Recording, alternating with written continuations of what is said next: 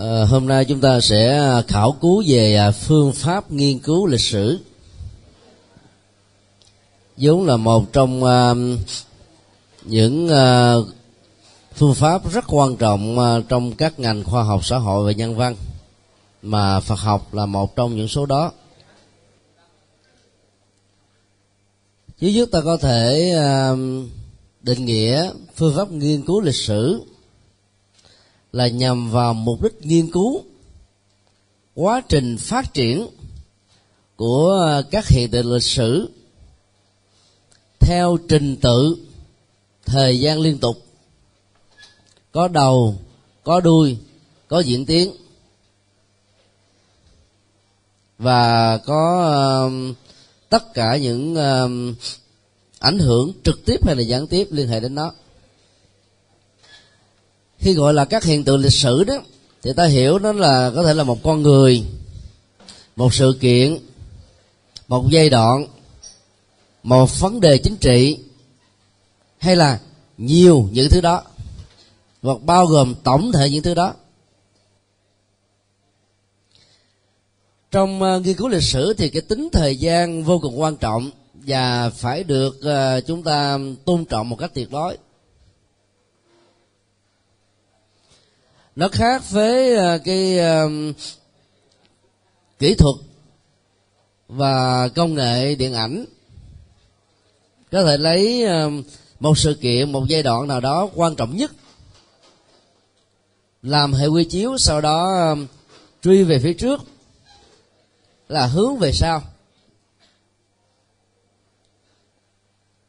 Tính liên tục về thời gian ờ, sẽ giúp cho chúng ta có một cái phát đồ tương đối là chuẩn.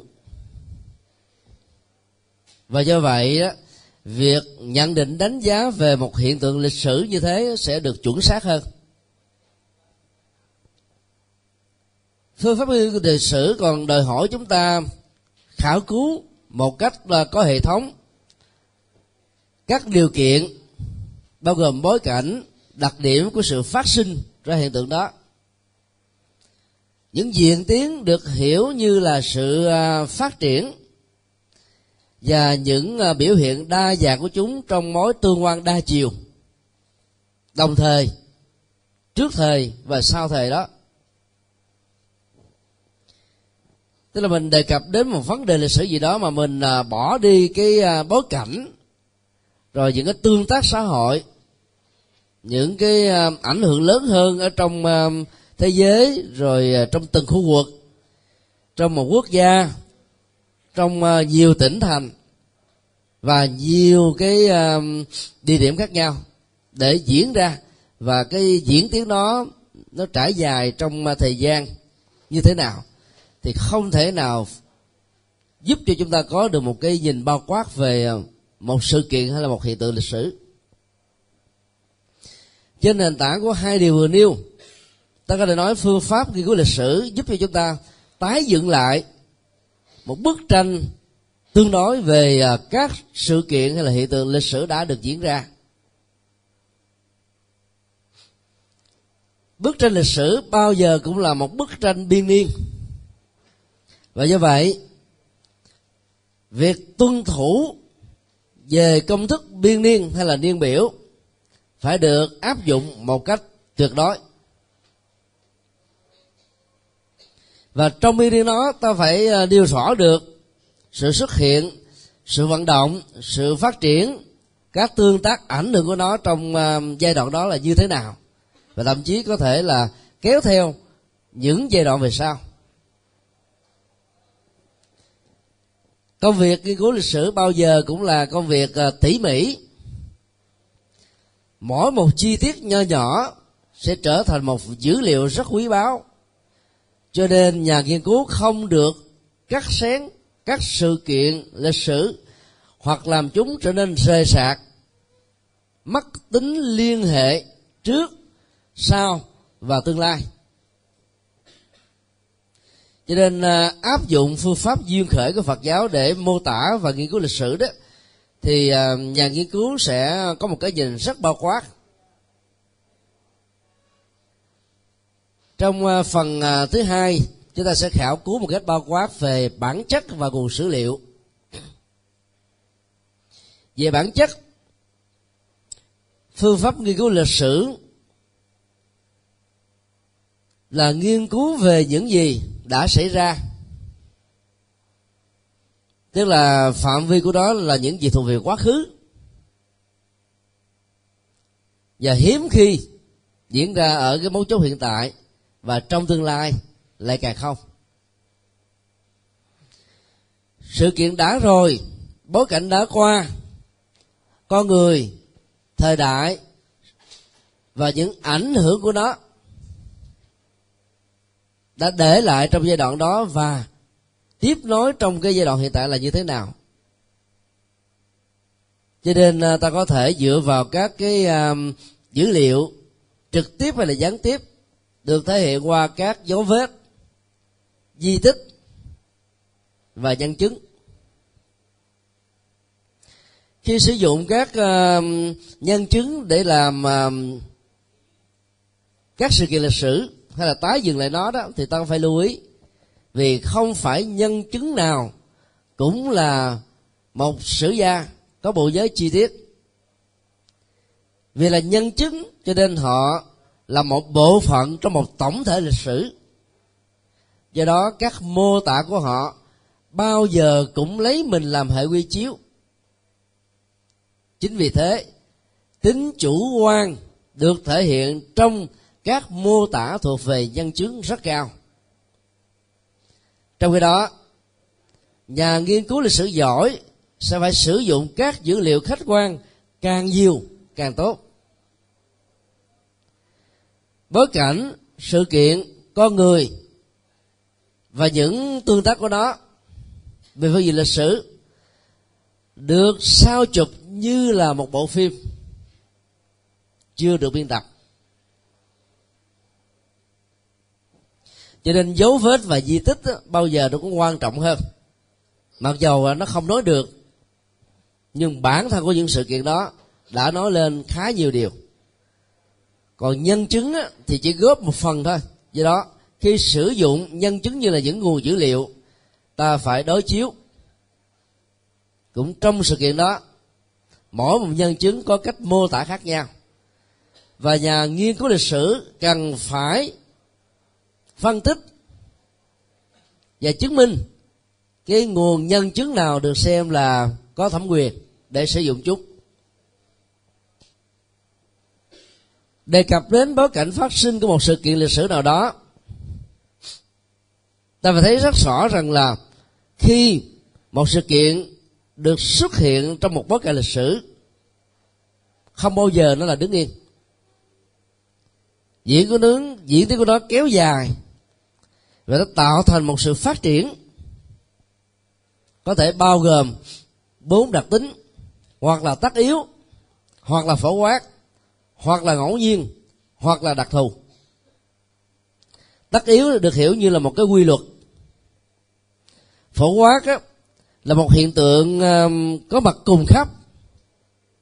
Ngẫu nhiên đó là những sự kiện không được sắp xếp sẵn như là một chính sách như là một quyết định như là một khuynh hướng của những con người của những chính thể của những uh, gì liên hệ đến lịch sử nói chung và như vậy, nếu không thấy rõ được, có những cái ngẫu nhiên mà cứ lý giải như là một quy luật tất yếu, dẫn đến tình trạng phân tích sai về sự kiện.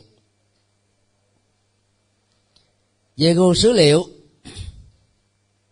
nhà nghiên cứu cần phải sưu tầm tất cả những sử liệu đã có thông qua các di tích, cơ sở vật chất, thành quách, khải hoàng môn lăng tẩm, tượng đài, hang động, khí giới, dụng cụ sinh hoạt, y phục, thậm chí là mộ cốt. Tất cả những thứ này đều là nguồn dữ liệu vô cùng quan trọng. Do đó chỉ cần à, vào à, các viện bảo tàng về lịch sử đó, thì ta sẽ thấy là bản chất của lịch sử liên hệ đến những thứ này. Nghiên cứu về một chính thể hay là một triều đại đó, thì các cơ sở di tích tức là những cái bị phá hủy do chiến tranh hay do thiên nhiên hoặc là những cái cơ sở phật giáo còn tồn tại thành quách hay là khải hoàng môn các sắc chỉ vân vân đóng vai trò khá quan trọng cho nên uh, nguồn sử liệu của uh, ngành uh, sử học uh, liên hệ đến khảo cổ rất nhiều. Và khảo cổ sẽ hỗ trợ một phần khá đáng kể để giúp cho chúng ta xác định được cái tuổi ra đề của những thứ này.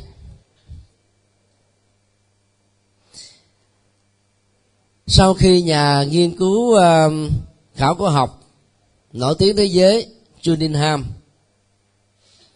phát hiện ra bốn ờ, phật tích. Thì lúc đó đó chính quyền ấn độ mới bắt đầu ờ, đặt cử các chuyên gia về ờ, lĩnh vực này cùng phó đối kết. Kết quả ra và phát hiện ra rất nhiều các cái tài liệu quý. Trong đó có thể nói um, các cái sắc chỉ của vua a dục ở trên các trụ đá a dục đóng một vai trò khá quan trọng về phương diện lịch sử. Các nhà khảo cổ đã sử dụng à, các loại máy đo C carbon 14 để biết được cái tuổi ra đề hay là cái niên đại của các di vật khảo cổ này. Và xác định là nó um, có mặt vào thế kỷ thứ ba sau tây lịch, tức là khoảng à, gần 300 năm sau khi Đức Phật nhập Niết Bàn. Và thời điểm đó, ứng khớp hoàn toàn với triều đại của đại đế Asoka khi xác định được cái ờ, niên đại ra đời của các cái di tích đó, thì việc xác định được những nội dung mà các sắc chỉ này đề cập ở trên bia đá là khá chuẩn xác. Ai đến uh, lâm tỳ ni vào đền thờ thánh mẫu ma gia đó, thì thấy có một cái phiến đá bị uh, oxy hóa ngã thành màu xanh. Thì uh, phiến đá này nó được gọi là cái uh, địa điểm đánh dấu nơi đức phật sinh ra. Vào uh, thời đức phật sau khi ngài qua đời đó thì lâm tỳ ni đã nhanh chóng trở thành là một thánh tích. Và ai là tác giả đặt cái phiến đá đó ra lệnh có phiến đá đó được dựng lên thì không ai biết. Nhưng mà nhờ cái phiến đá đó người ta xác định rõ được đó là cái địa điểm mà đức phật sinh. Vì cái lời đồn đãi trong dân gian cũng khá chuẩn xác. Sự ra đời của một vị um, thái tử ở dưới một gốc cây là chưa từng có trong lịch sử của nhân loại. Cho nên những cái lạ như thế sẽ làm cho người ta nhớ dai. Do đó việc xác định cái địa điểm nơi đức phật đản sinh đó, rất là quan trọng. Từ đó người ta mới tin rằng đức phật không phải là nhân vật huyền thoại mà là một nhân vật lịch sử. Và cách cái phiến đá đánh dấu đó khoảng chừng à, 10 mét theo một đường ngang. Thì đại đế a dục đã dựng lên uh, uh, trụ đá Asoka. Và bây giờ đó cái phần uh, sư tử ở trên đỉnh đầu của nó đã bị à, gãy mất. Thì trên cái à, trụ đá này đó, ông có à, ghi một cái sắc chỉ. Vì đánh dấu sự kiện đức phật ra đời tại nơi này, tất cả các thần dân tại đây sẽ được miễn giảm hết tất cả các loại thuế má và chỉ đóng một phần tám thế lợi tức về đất mà thôi cái cách à, làm như thế đó sẽ gây một cái ảnh hưởng rất lớn về à, giá trị à, Phật pháp có mặt ở trên cuộc đời. Vì để tôn vinh Phật pháp thông qua sự có mặt của Đức Phật mà Đại Đế A Dục đã làm như thế. Do đó, dựa vào các di tích đó ta có thể đánh giá được cái bối cảnh ra đời và nhiều cái sự kiện liên hệ đến nó. Do vậy à, mỗi một cái à, dữ liệu nho nhỏ như thế này lại có giá trị rất lớn vì trong đó thỉnh thoảng nó sẽ ghi niên đại.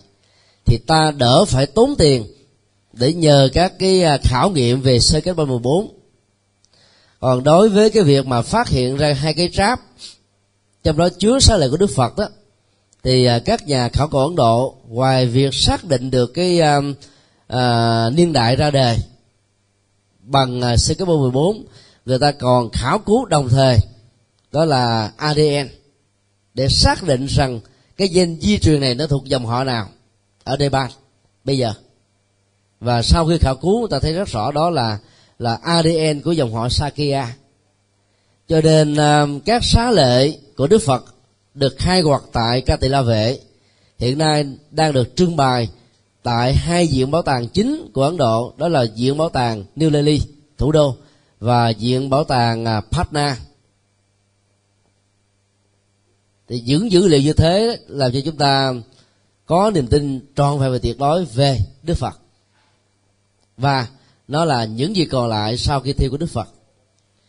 Trong khi đó, đây đó các nơi à, thông qua các cuộc triển lãm về xá lợi đó, thì phần lớn khởi phát từ niềm tin chứ ờ, không có những cái dữ liệu chuẩn xác như là uh, cục khảo cổ của ấn độ đã làm.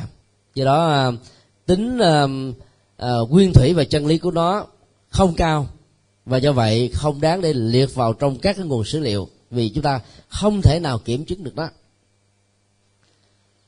giá trị của sử liệu bao giờ cũng quan trọng vì nó tái dựng lại những gì thuộc về cái triều đại đã qua mà trong khi đó mình theo uh, cái nhìn uh, của uh, luân hồi phật giáo có thể là một nhân chứng.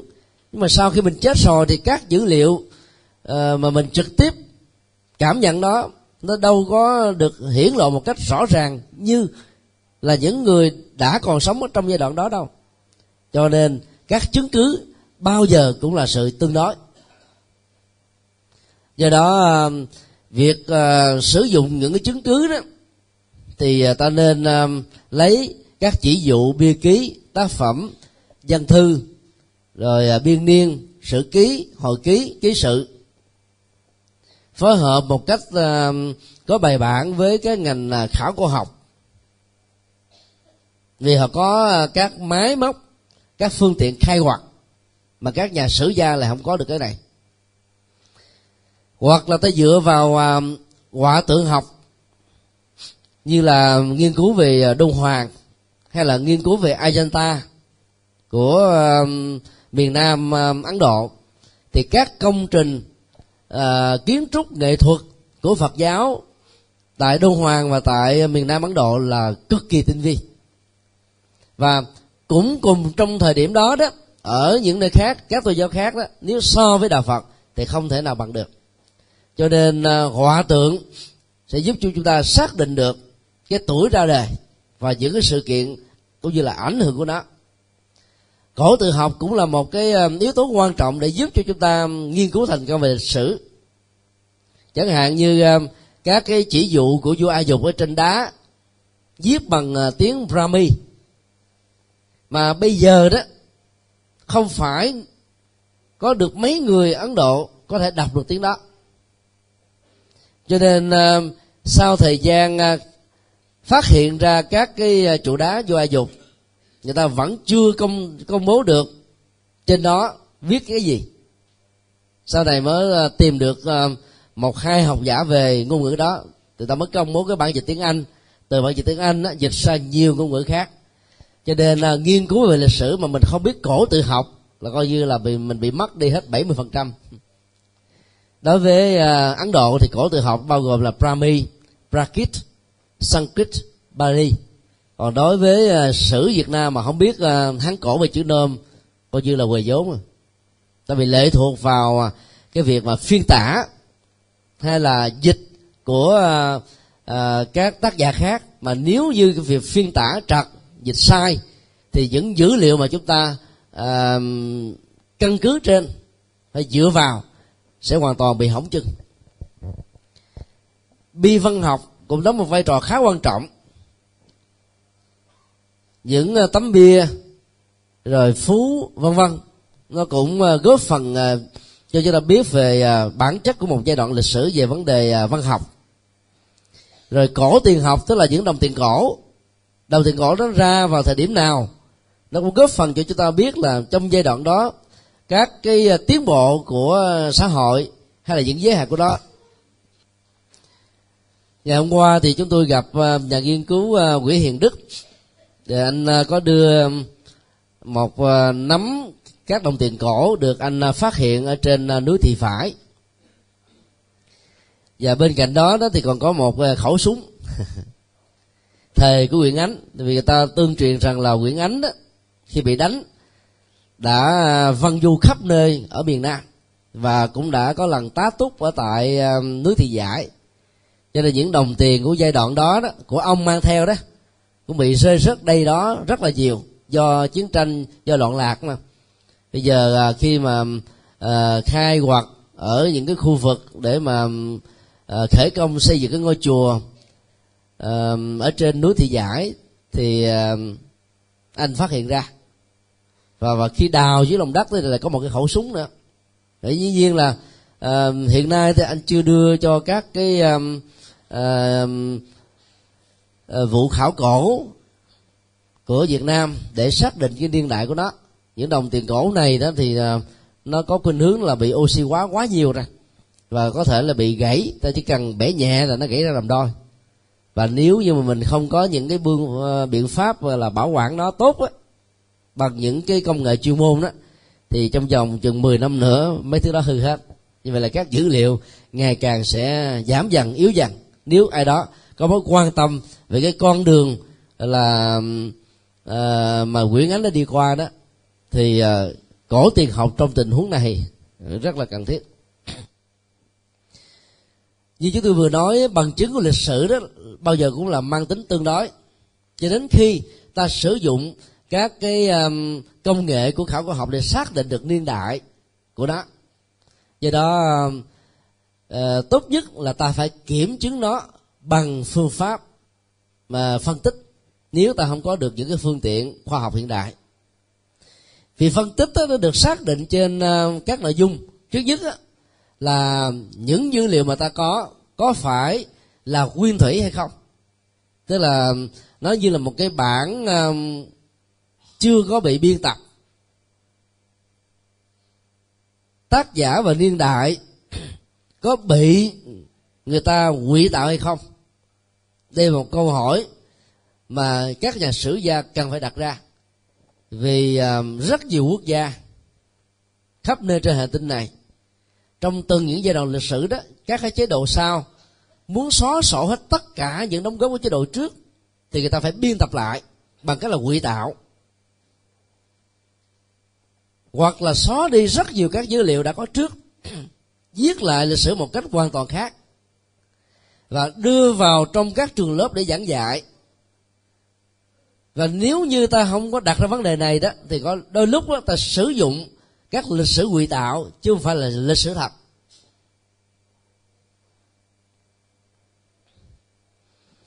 Nếu ta phát hiện ra cái tính cách biên tập, thì vấn đề đặt ra về thái độ và mục đích là gì? Hạn chế kiến thức hay là cố tình xuyên tạc để phục vụ cho các mục đích chính trị. Nhiệm vụ này các nhà lịch sử phải phân tích. Hiện nay đó, các tân tiến sĩ, người Việt Nam về à, phương diện lịch sử đó, ở các trường đại học nổi tiếng của Hoa Kỳ, phần lớn là những người theo thiên chúa giáo và những cái luận án tiến sĩ của họ tại các trường đại học đó là nghiên cứu về à, giai đoạn à, năm 63 tức là cái phong trào bắt động của Phật giáo chống đại cái chính sách à, độc tài của gia đình họ Ngô. Và những cái nỗ lực của Vatican gia đình họ Ngô muốn à, xóa sổ Việt Nam xin lỗi xóa sổ Phật giáo ra khỏi bản đồ hành chính và chính trị của Việt Nam. Cho nên à, họ đã biên tập lại lịch sử và tô đen bóp méo vo tròn tức là họ sửa lại rất nhiều thứ. Mà trong khi đó rất nhiều người Việt Nam Phật giáo lại không học các ngành này. Cho nên đó, khi các luận án nó được công bố thì gây tranh luận rất nhiều. Và hình ảnh của bồ tát thích quảng đức đã bị biên tập một cách rất méo mó.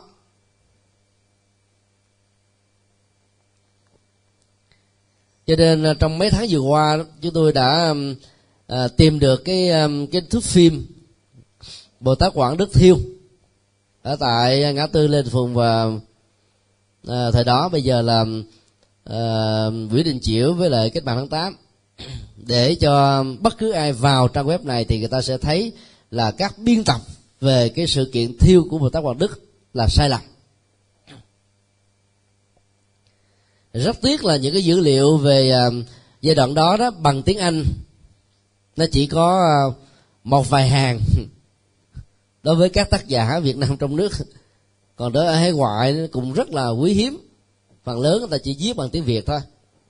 Và không phải là sử gia nước ngoài nào cũng đọc được tiếng Việt. Cho nên khi uh, những người thi chúa giáo được uh, yêu cầu học về lịch sử để trình bày về những giai đoạn như thế đó luôn luôn là có một cái dụng ý. Và do vậy bất cứ cái gì mà được xuất bản nếu chúng ta không đặt ra vấn đề uh, có bị quỷ tạo do hạn chế kiến thức hay là cố tình đó, thì uh, nó sẽ làm đảo lộn rất nhiều thứ và muốn đính chính lại không phải là chuyện giản đơn. Khi mà các dữ liệu đó đã được công bố và cái gì công bố đầu đó thì nó trở thành là cái cơ sở dữ liệu mặc dù tôi nói để người nghiên cứu trích dẫn trong cái đó, cái sự kiện thật của chúng ta thì là không được mô tả bằng tiếng anh cái ngôn ngữ phổ quát. Và những cái dữ liệu sai là được dịch ra trước, hoặc là viết trực tiếp bằng tiếng anh trước.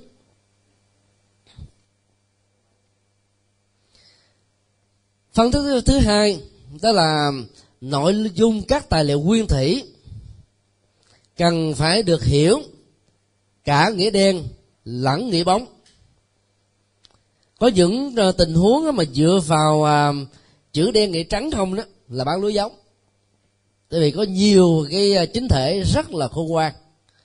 Trên các văn bản pháp quy, pháp lý, họ nói rất nhiều thứ rất hay. Nhưng mà trên thực tế là cả một cái gì đó hoàn toàn đối lập. Cho nên ờ, dựa vào văn bản học không, đến lúc là bị vướng bẫy. Và do đó, buộc ta phải nghiên cứu cả phương diện sự thật tức là dựa vào các cái mô tả của những nhân chứng những bút ký những ký sự của họ và đối chiếu với các văn bản luật của một uh, giai đoạn của một chính thể thì lúc đó chúng ta sẽ thấy được cái điểm tương phản khá rõ ràng. Và từ đó ta có thể phân ra được manh mối đâu là sự thật.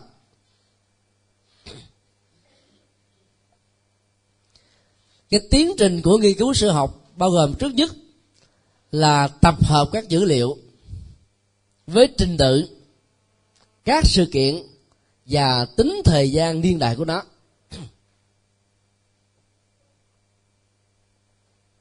Ví dụ như có những người à, chỉ à, chuyên sưu tầm các đầu gốm đồ gốm. Bây giờ nếu mà muốn xác định cái lịch sử đồ gốm tại việt nam, và các triều đại và sự phát triển của nó đó, thì người ta phải à, đặt theo cái niên đại, cái nào có trước, cái nào có sau. Trên cơ sở đó, tiến hành sự khảo cứu so sánh. Thứ hai là phải biết chọn sự kiện nào là quan trọng và cốt lõi, có đủ các tài liệu nguyên thủy nhất để ta sử dụng nó, tái tạo lại bức tranh lịch sử sử dụng quá nhiều các cái chi tiết vụn vặt không quan trọng. Sẽ làm cho người đọc á, bị phân tâm và không nắm rõ được bức tranh chính. Trong một giai đoạn nó có những sự kiện chính quan trọng thì cần phải được nhấn mạnh. Những cái là không quan trọng á, thì lướt qua. Còn trong tình huống các dữ liệu quan trọng nhất không có mà chỉ có những cái phụng phật về dữ, dữ, dữ liệu và sự kiện thì lúc đó ta đành phải chấp nhận là tái tạo trên cái mảng dữ liệu quá ít. Phật giáo Việt Nam có mặt tại Việt Nam 2.000 năm. Nhưng mà dữ liệu về lịch sử của nó quá ít. Thời kỳ lý trần thì ta còn có được một số tác phẩm văn thơ. Còn trước đó và sau đó thì lại càng ít hơn nữa. Do vậy, nghiên cứu về phật giáo văn học phật giáo vào những giai đoạn này là cực kỳ khó khăn. Sau khi chọn lựa xong rồi thì điều kế tiếp là ta giải thích lịch sử theo quy luật tất yếu và phát triển. Chứ không phải là theo cái quy luật cá nhân, hay là chủ quan, hay là bị ảnh hưởng bởi chính trị. Mặc dầu à, như chúng tôi nói, lịch sử như là một thước phim không có biên tập, nhưng ta được quyền giải thích nó. Cái giải thích lịch sử được gọi là sử luận. Chẳng hạn như à, bộ việt nam phật giáo sử luận ký tên nguyễn lan tức là của thiền sư nhất hạnh. Giới thiệu một bức tranh bao quát về à, các trường phái và các giai đoạn phật giáo tại việt nam. Và thông qua đó à, khái quát một cách tóm tắt những ảnh hưởng của nó đối với à, các triều đại. Có nhiều à, tác phẩm mặc dù không dùng chữ sử luận và trên thực tế nó là một cái giải thích về lịch sử. Chẳng hạn như à, cái bộ à, lịch sử phật giáo việt nam của giáo sư lê bình thác. Các phân tích, lý luận, nó là thuộc về giải thích lịch sử. Điều nên tránh, đó là tái tạo một cách vũ đoán, chủ quan, hay là dựa vào chủ nghĩa kinh nghiệm thành kiến, hoặc là với mục đích phục vụ chính thể. Cho nên, các giải thích lịch sử trên các sự kiện lịch sử thông qua các dữ liệu bị biên tập béo mó. Bởi vậy đó, giá trị chân lý của việc phát thảo lại bước ra lịch sử này là không có ờ, được đánh giá cao. Bây giờ chúng ta sẽ ờ, khảo cứu bốn phương pháp nghiên cứu riêng của ngành sử học. Và việc áp dụng bốn phương pháp riêng này đó sẽ giúp cho chúng ta có nhiều được dữ liệu hơn làm việc một cách có hệ thống hơn và kết quả nghiên cứu cũng sẽ cao hơn. Thứ nhất là phương pháp phân tích so sánh. Phân tích là bản chất của sử luận. Phân tích so sánh là đem hai sự kiện diễn ra trong những điều kiện và hoàn cảnh khác nhau để à, tìm ra được cái tính cách đồng và dị chung và riêng. Cho nên phân tích so sánh sẽ giúp cho chúng ta hình dung được một cách bao quát hơn. Cũng giống như à, uh, ai đó chưa từng biết đến con cọp. Ta chỉ cần nói uh, con mèo được nhân lên khoảng chừng à, bốn chục lần tỷ lệ thì sẽ tạo ra hình thù mà ta gọi giống như là con cọp vậy thì người chưa từng thấy con cọp là gì? Nghe mô tả như thế, có thể cảm nhận được con cọp qua con mèo. Đó là vấn đề à, phân tích so sánh bằng sự hình dung. Còn trong lịch sử thì không chấp nhận sự hình dung, mà phải mô tả những cái sự kiện, những đối tượng hay là hiện tượng lịch sử rất cụ thể trong những điều kiện hoàn cảnh khác nhau. Ví dụ như à, vào những cái thập niên à, 30 40 của thế kỷ 20 và sau đó là 50 thì à, các giáo phái của Nam Bộ ra đề. Sau đó được nâng lên thành như là những tôn giáo.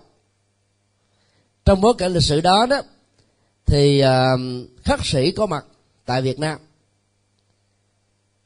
Từ à, một tỉnh phát triển thành nhiều tỉnh từ ờ, phong cách sống ờ, văn du như thời đức phật trở thành thiết lập các tỉnh xá.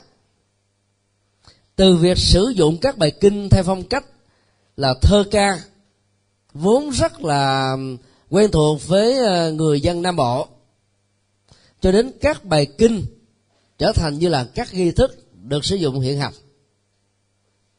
Và đồng thời cũng trong giai đoạn đó thì phật giáo nam tông, người kinh được truyền từ à, tích lan, cũng có mặt tại việt nam.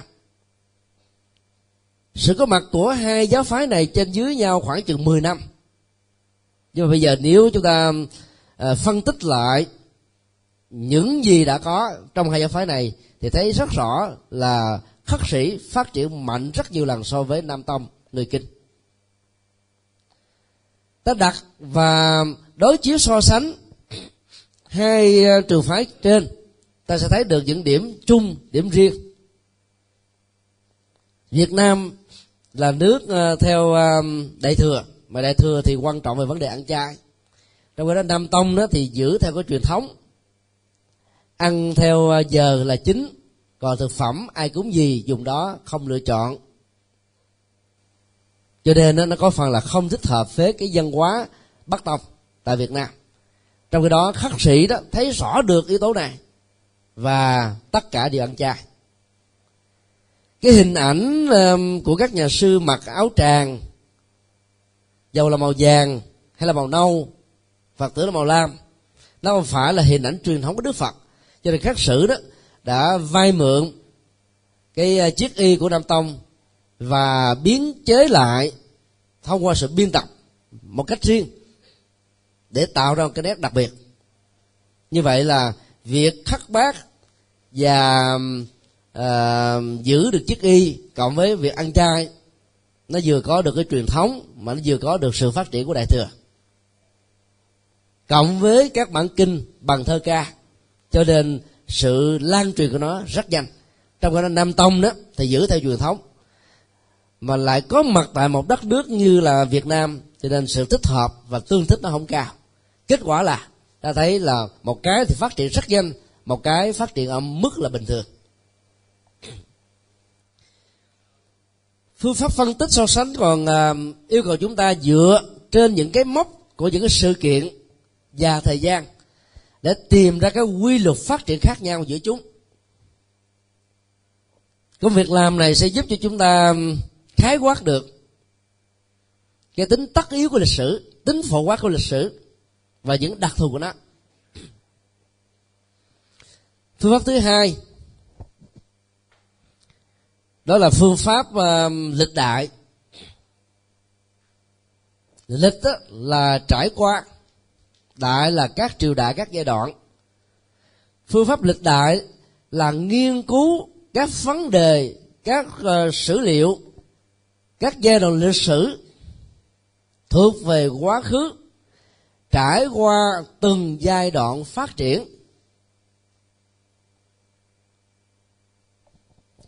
Dĩ nhiên là khi nghiên cứu về nó đó, nhà nghiên cứu bắt buộc phải liên hệ tính nhân quả giữa các hiện tượng trước, đang khi và sau khi. Quá khứ, hiện tại và ảnh hưởng của nó đối với tương lai thiếu đi phần phân tích nhân quả giữa các hiện tượng. Và nhất là những gì à, đang còn tiếp diễn ở hiện tại, thì ta khó có thể phát họa được bức tranh toàn cảnh về lịch sử. Tuy nhiên ta cũng cần phải xác định rõ là phương pháp nghiên cứu à, lịch đại, nó chỉ chứng tỏ là trở nên ưu thế đối với những sự kiện và hiện tượng đã qua rất nhiều còn đối với những hiện tượng gần, những sự kiện đang diễn ra trước mắt, thì nó không phải là đối tượng được quan tâm. Cho nên phần lớn các sử gia thì rất là nhạy bén về lịch sử, tức là về những cái đã qua. Trong khi đó, các diễn tiến hiện tại, khi hỏi họ, yêu cầu họ phân tích chưa chắc họ đã rành. Ngoại trừ một số nhà nghiên cứu lịch sử giảng dạy về các ngành lịch sử cận đại. Dĩ nhiên nó cũng là chuyện đã qua trong vòng à, hai trăm năm trở lại. Còn những cái hiện tại đó, thì hiếm người có cái nhìn bén nhạy về đó trong khi đó, các nhà báo nổi tiếng, các nhà báo về chính sự lại là những người góp phần tạo ra cái phần sử luận rất quan trọng đối với những sự kiện đang diễn ra và những điều đó sẽ được tích tập như là những dữ liệu quan trọng để 10 năm sau, 20 năm sau và vài chục năm sau nữa các nhà nghiên cứu lịch sử trong tương lai phân tích về đó, thống kê nó. Còn cái công việc của các nhà báo về chính sự thì lại không làm công việc thống kê này. Còn các nhà nghiên cứu chờ công bố các dữ liệu trên cơ sở đó tiến hành phân tích và thống kê. Ví dụ như à, chúng ta nghiên cứu về à, à, lịch sử giáo dục phật giáo việt nam qua các triều đại. Thì công việc của chúng ta là phải chọn những cái à, giai đoạn chính mà đạo phật có mặt đã tạo ra như là những cái dấu ấn vàng son của đất nước việt nam. Chẳng hạn như ta chọn uh, uh, triều đại lý sau đó là triều đại nhà trần nhà nguyễn rồi thời kỳ pháp thuộc và thời kỳ à, cộng sản sau chủ nghĩa. Các cái dấu mốc uh, lịch đại như thế sẽ giúp cho chúng ta tạo ra một cái um, mô tả giàu chưa có so sánh đi nữa cũng giúp cho người nghiên cứu và lẫn người đọc các cái nhìn rất bao quát và những điểm chung điểm riêng của chúng. Đó là ta nói ở một cái giai đoạn rộng hơn thì bây giờ ta thử uh, nghiên cứu một cái uh, uh, sự kiện hay là hiện tượng lịch sử ở một cái quãng thời gian ngắn hơn đã qua và nó đang còn tiếp diễn. Ví dụ ta nghiên cứu về các cái phong trào tu tập của Việt Nam sau năm 75 đầu tiên nó nổi cộm nhất là phong trào thiền học của thiền sư thanh từ. Tại các thiền viện từ chân nguyên chân không sau đó um, à, dựng cái à, trung tâm chính là ở thường chiếu. Từ thường chiếu phát triển à, à, các cái trúc lâm ở đà lạt trúc lâm yên tử trúc lâm tây thiên và nhiều trúc lâm khác. Tổng số các ngôi thiền viện đó bây giờ là trên dưới à, 40 các tu sĩ à, học với thiền sư thanh từ tại các thiền viện này đó mặc dầu chẳng có bằng cấp gì nhưng những nghiên cứu của họ và công bố, nó cũng có những giá trị nhất định. Và đó là sự thành công của một cái phong trào tu học thiền. Mà theo chủ trương của thiền sư đó đó là biết vọng không theo. Và ở một vài dữ liệu khác đó, thì à, thiền sư à, xác định là muốn khôi phục cái Phật giáo đệ tràng, cái phong cách thiền đệ tràng. Nhưng mà trên thực tế đó, thì phần lớn các cái à, bài kinh giảng dạy của thiền sư và các cao đệ của ngài chủ yếu là của Trung Hoa. một phong trào mặt tông thì à, nó lại không có rõ ràng cụ thể, nhưng mà nó có ba nhân vật.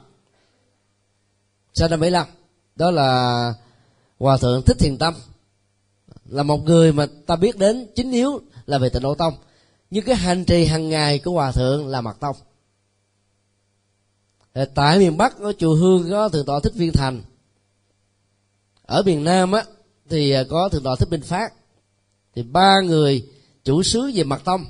Nhưng mà những hành trì cụ thể thì lại có những giới hạn à, vì mật tông bị thất truyền quá lâu tại việt nam. Và phong trào tịnh độ tông đó,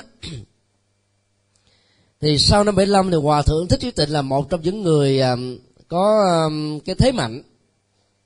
Và hòa thượng thích thiền tâm là người ẩn tu. Nhưng mà khuyên nước sau này để đi về mặt tông cho nên mặc dù những tác phẩm về tịnh độ tông á hòa thượng đóng vai trò khá quan trọng là dịch thuật đó và công bố nó. Và những phong trào đó lại là dành cho vị chuyên tu của các tu sĩ Phật giáo thôi. Trong khi đó tín đồ thì không được mấy quan tâm. Nếu có chăng chỉ là những nghi thức mà chúng ta thấy đọc tụng hàng ngày. Cái phong trào Phật thất được uh, từ tọa thích chân tính khởi xướng trong mấy năm vừa qua đã tạo ra một cái hướng khể về à, sự tu tập về à, pháp môn này. Nhờ cái ốc tổ chức tốt, việc tổ chức các khóa tu đã gây một cái thu hút rất lớn trong và ngoài nước. Bây giờ nếu chùa Hoàng Pháp mà là 25 mẫu thì số lượng người không phải là 8 9 ngàn cho cái tuần chủ nhật trong một tháng, mà nó có thể là vài chục ngàn. Nếu nó là 250 mẫu, nó có thể là vài trăm ngàn con số đó sẽ ngày càng gia tăng. Giống như à, tại à, Thái Lan cái phong trào à, uh, budakai damakai Dhammakai là pháp thân đó sẽ làm cho số lượng tín đồ tập trung nhiều nhất về đây. Cả cái giáo hội không bằng một phần. Cái giảng đường của họ sẽ khánh thành vào khoảng tháng 11 năm nay là một triệu chỗ ngồi lớn nhất toàn cầu. Thiền đường mà họ đang sử dụng trong rất nhiều năm qua là 500 ngàn chỗ ngồi. Đến cái ngày lễ lớn đó, số lượng người tham dự là khoảng 5 triệu người mà không cần phải sử dụng microphone để điều khiển không có một tiếng ồn. Họ ngồi một cách rất là điều thành những cái hàng ca rô ngang và dọc. Mỗi người ngồi có một cái có cái mùng tại vì họ tu về ban đêm luôn. Khi nào buồn ngủ thì cứ ngã xuống ngủ và không thì ngồi chỗ cái mùng để tránh mũi và có một cái đèn. Đó là một cái à, phong trào mà theo chúng tôi là mạnh nhất hiện nay với số lượng tín đồ. Và có những cái hướng dẫn rất bài bản. Như vậy, cái phương pháp lịch lại ở mức độ lớn bao quát là từng giai đoạn lịch sử. Còn ở mức độ nhỏ là trong một giai đoạn ta nghiên cứu những hiện tượng, những sự kiện và cái diễn tiến hàng năm hay là hàng mười năm của nó nó đều được liệt vào trong cái phương pháp nghiên cứu lịch đại. Và phương pháp này sẽ giúp cho chúng ta phát họa một cách rất là căn bản những sự kiện mà tất cả chúng ta cùng quan tâm. Phương pháp thứ ba là phương pháp đồng đại. Tức là xác định các hiện tượng lịch sử khác nhau xảy ra trong cùng một thời điểm, dĩ nhiên là nó có liên quan. Ở các nước, ở các vùng, trong các tổ chức, và rộng hơn nữa là ở các cái khu vực. Rộng hơn nữa là ở một khối quốc gia, tức là các liên minh. Mục đích là nhằm giúp cho chúng ta nhận thức lịch sử thứ hai. Đây là khái niệm trong nghiên cứu khoa học. Lịch sử. Lịch sử thứ hai được chỉ cho uh, các cái uh, niên đại được đối chiếu ở trong những cái bối cảnh không gian khác nhau. Ví dụ như uh, ta nghiên cứu uh, đồng đại vào uh, năm 1975 cho đến bây giờ. So với uh, Loan. Thì à, Đài Loan được sự, được xem là lịch sử thứ hai. Còn nếu ngoài Đài Loan, ta còn nghiên cứu luôn cả các cái cộng đồng mà tị nạn chính trị của Campuchia và Tây Tạng. Trong vấn đề à, hoàn truyền nó ở trên à, toàn cầu, thì Tây Tạng được xem là lịch sử thứ ba. Campuchia được xem là lịch sử thứ tư. Tích Lan được xem là lịch sử thứ năm. Tức là đặt các cái ờ, sự kiện lịch sử diễn ra, ra trong cùng một bối cảnh thời đại ngang và dọc với nhau để chúng ta dễ đối chiếu và so sánh. Ngày hôm qua đó thì tại ờ, giảng đường chùa phổ quang chúng tôi ờ, thuyết trình về phật giáo phương tây. Và có một cái so sánh nhỏ về À, phật giáo tị nạn, hay còn gọi là phật giáo di dân, ở các nước phương tây. Cái cộng đồng của phật giáo di dân đó, theo chúng tôi đó, là phần lớn là tị nạn chính trị. Thứ hai đó là tị nạn về kinh tế. Nhưng rất nhiều người, thực ra đó là tị nạn về kinh tế, nhưng nhân danh là tị nạn về chính trị để dễ dàng được xét duyệt cho định cư ở một quốc gia thứ ba.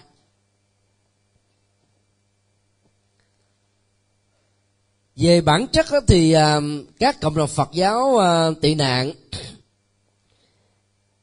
chỉ à, gọi là đánh cá ở trong hải phận của mình thôi. Cái từ này thì hơi thô, nhưng mà dễ hình dung. Tức là mục đích chính của các cộng đồng phật giáo đó là để phụng sự cho người dân nói cùng ngôn ngữ với mình. Do vậy à, sau thời gian à, ba bốn chục năm có mặt ở à, châu mỹ và châu âu đó, các hình thái phật giáo tị nạn không phát triển mạnh. Vì là tị nạn, cho nên chúng tôi sánh ví nó như là một tổ ong bị phở. Mạnh con nào lấy bay? Bay tìm sự sống về kinh tế, bay tìm tự do về chính trị. Do đó mục đích của việc hoàn pháp không phải là mối quan tâm hàng đầu. Cho nên trong rất nhiều năm qua công việc làm mà các tôn đức người Việt Nam ở hải ngoại cũng giống như là Campuchia, Tích Lan và tây tạng là xây dựng các cơ sở tâm linh. Và đó là con đường đi đầu tiên cũng không có một sự lựa chọn khác. Bởi vì nếu không có cơ sở tâm linh thì lấy đâu mà có những hoạt động tâm linh? Cho nên cả thời gian mấy chục năm đầu tư vào xây cất, sau khi khánh thành xong phần lớn là còn thiếu nợ, dài ba trăm ngàn đô. Trả hết đời của vị trụ trì, đời thứ hai nữa mới có thể dứt. Hiếm có ngôi chùa nào may mắn là trả sạch nợ ngay cái ngày khánh thành. Trong khi đó, các ngôi chùa của thiền sư thanh từ cất ở hải ngoại là không có chùa nào thiếu nợ cả. Đó là một điểm rất đặc biệt. Và cũng là một cái điểm mà làm cho rất nhiều người rất ứ gan. Đây là vấn đề tế nhị. Cho nên ta mới gắn ghép thiền sư thanh tư là cộng sản. Mà thiền sư thanh tư là chuyên tu. Ở hải ngoại, cái gì mà khác với mình, người ta nói là cộng sản à. Đó là cách là là vô hiệu hóa người khác một cách dễ dàng, không có tốn tiền.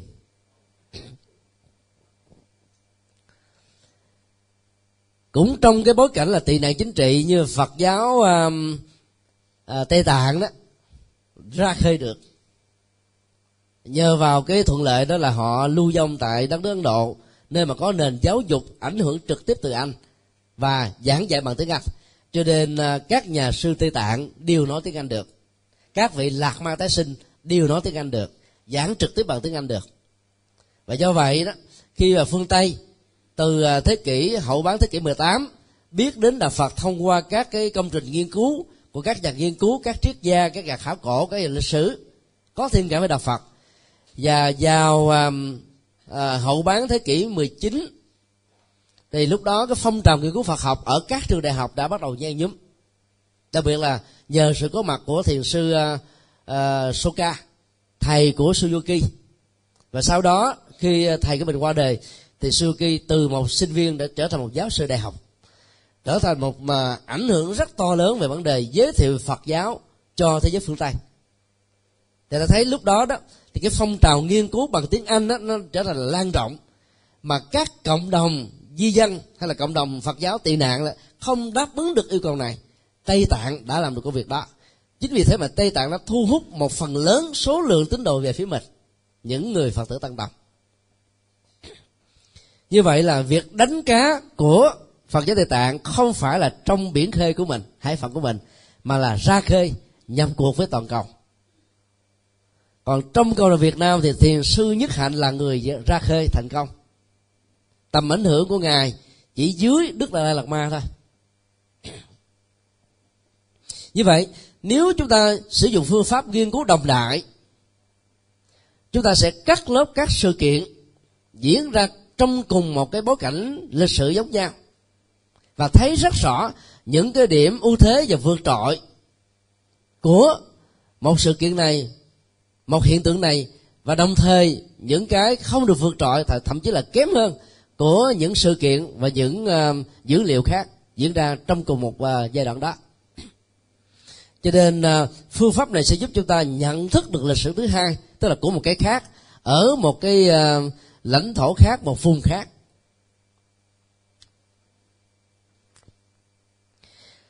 trong ờ, cộng đồng ờ, đạo Phật di dân thì ta thấy là ở Úc Châu là đóng vai trò khá mạnh và nó nâng dân số Phật giáo ở nước này lên 10%. Hoa Kỳ đó chỉ khoảng là 0,2 0,3 ờ, thôi. Rất ít. Còn uh, Úc Châu đó là 10%.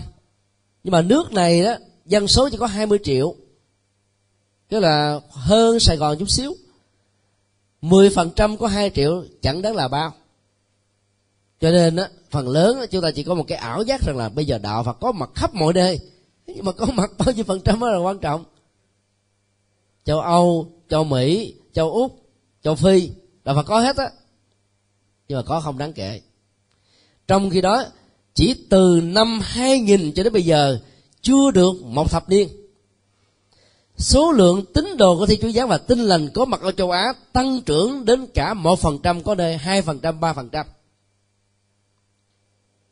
Chúng ta gần ba thế kỷ ở phương tây mà hoa kỳ chỉ có mặt được là 0,3% thôi có gì đâu hãnh diện có gì đâu mà mừng. Cho nên là phương pháp nghiên cứu đồng đại đó nó sẽ giúp cho chúng ta xác định rõ được cái um, ưu thế và cái um, yếu kém còn trong vòng 10 năm trở lại đây đó thì Phật giáo ở Úc thì phát triển mạnh là 10% và phần lớn là nhờ vào cái cộng đồng di dân của châu Á đó. Ngày xưa là di dân chính trị và kinh tế.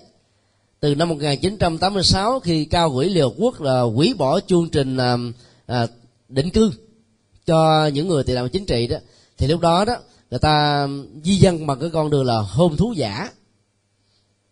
Cứ mỗi một cái hôn thú giả đó thì à, nó khoảng là bốn chục ngàn đô của úc. Và cái con đường này đã làm cho rất nhiều người giàu muốn bỏ nước để mà được định cư ở nước úc. Mà theo họ, nó là thiên đường. Nhưng qua bển rồi mới thấy là thiên đường đảo ngược, làm thấy mồ vậy số tiền đó ở việt nam mình đầu tư khá hơn không? giai đoạn đầu đó thì nó thiên đường thật nhưng mà giai đoạn này thì phải làm dữ lắm. Nhưng mà có nhiều người ta thích là qua bên úc hơn vì úc có chế độ an sinh xã hội là cao nhất hiện nay trên toàn cầu. Người thất nghiệp mỗi tháng cũng được ngàn đô. Người không có làm gì hết á. Và nếu như có thêm uh, con nhỏ nữa thì uh, việc sanh ra một đứa con là được chính phủ thưởng sáu bảy ngàn đô rồi. Hai đứa con thì thưởng nhiều hơn và đứa con nhỏ mà mà kê khai thất nghiệp mẹ thất nghiệp nữa thì tiền trợ cấp rất cao. Khám bệnh rồi các dịch vụ uh, được miễn hoàn toàn. Thế là người ta thích vậy. Cho nên cộng đồng châu á thích qua bên úc ở cho nó khỏe. Và dĩ nhiên là cái việc mà tuyển chọn ở úc rất là khó. Ta dựa vào những người có nghề nghiệp ổn định. Do vậy ta nhận về toàn là dân tinh hoa không? Còn ở những xứ sở chậm phát triển thì còn lại là dân bình thường. Úc rất khôn. Phương pháp thứ tư là phương pháp mà phân kỳ. Nhằm giúp cho chúng ta nghiên cứu một cách sâu sắc quá trình diễn biến của lịch sử, đặc điểm của các giai đoạn phát triển khác nhau.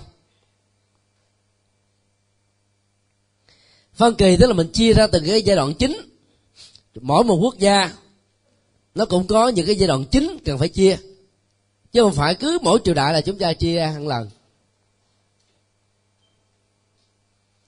Cũng giống như uh, lịch sử phát triển Phật giáo chúng ta phân chia ra chừng bốn kỳ là đủ rồi. Phật giáo à, thời kỳ đầu tính từ 100 năm kể từ sau khi Đức Phật nhập Niết Bàn. À, Phật giáo bộ phái là từ 100 năm cho đến uh, uh, sau khi Đức Phật Niết Bàn cho đến là thế kỷ thứ nhất Tây lịch. Hoặc là trước đó 200 năm tùy theo uh, các nhà nghiên cứu. Còn Phật giáo đại thừa đó, thì ta tính là thế kỷ thứ nhất thứ nhất trước tây lịch và thế kỷ thứ hai sau tây lịch tức là ba thế kỷ đó. Đỉnh cao nhất đó là thế kỷ thứ nhất tây lịch.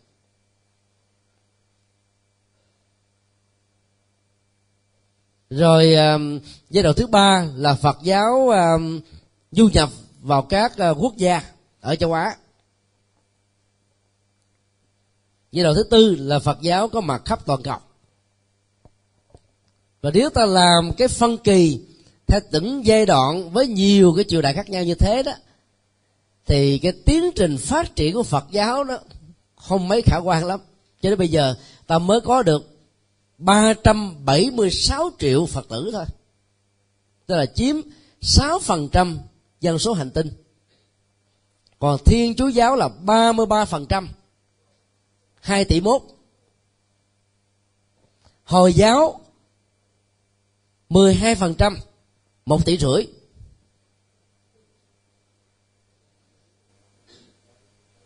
Phật giáo đứng thứ năm lần. Sau cả Ấn Độ giáo sau cả à, nho giáo? Một tôn giáo minh triết, vĩ đại nhất là đứng thứ năm thôi. Là bởi vì phần lớn à, tu sĩ chúng ta thụ động. Cái thích con đường giải thoát tu cho bản thân mình không? Là mình không quan tâm đến quần chúng. Một cái chùa có thể là một trăm sư, hai trăm sư, một trăm thầy, hai trăm thầy. Nhưng mà làm phật sự chỉ có năm, bảy người thôi, còn nhiêu còn lại tu còn một nhà thờ của ta chỉ có một ông ờ, linh mục. Thêm một người phó tế. Ta phục vụ cho một ngàn tín đồ. Đó là cái gì? Ốc tổ chức.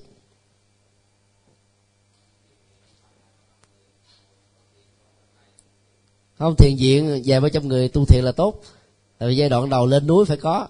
Sau khi thành công rồi là phải, phân bổ đi. Vấn đề ở chỗ là sau khi đào luyện xong, chúng ta không phân bổ ai đi hết ngồi tu cho đến suốt đời thôi.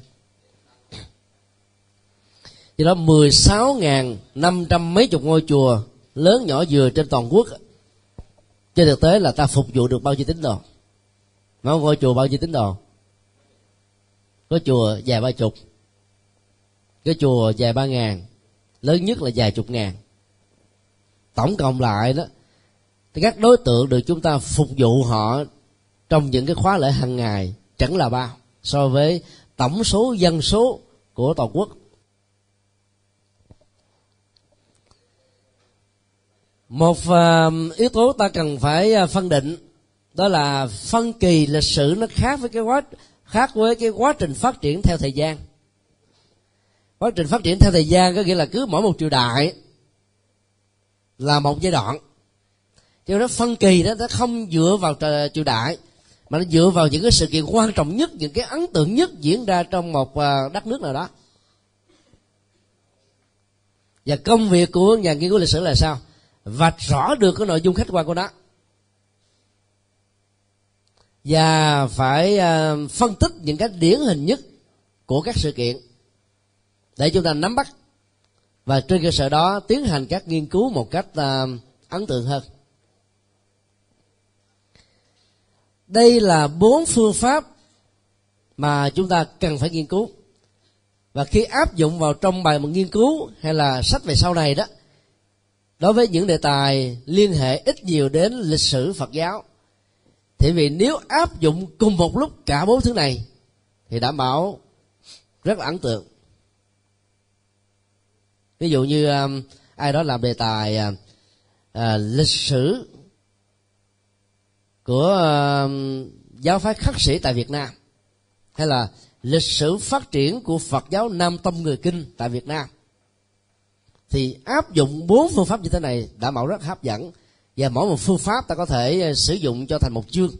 Hay là trong cùng một, một chương mà ta áp dụng hai ba hoặc là cả bốn phương pháp thì nó lại càng thêm ấn tượng nữa.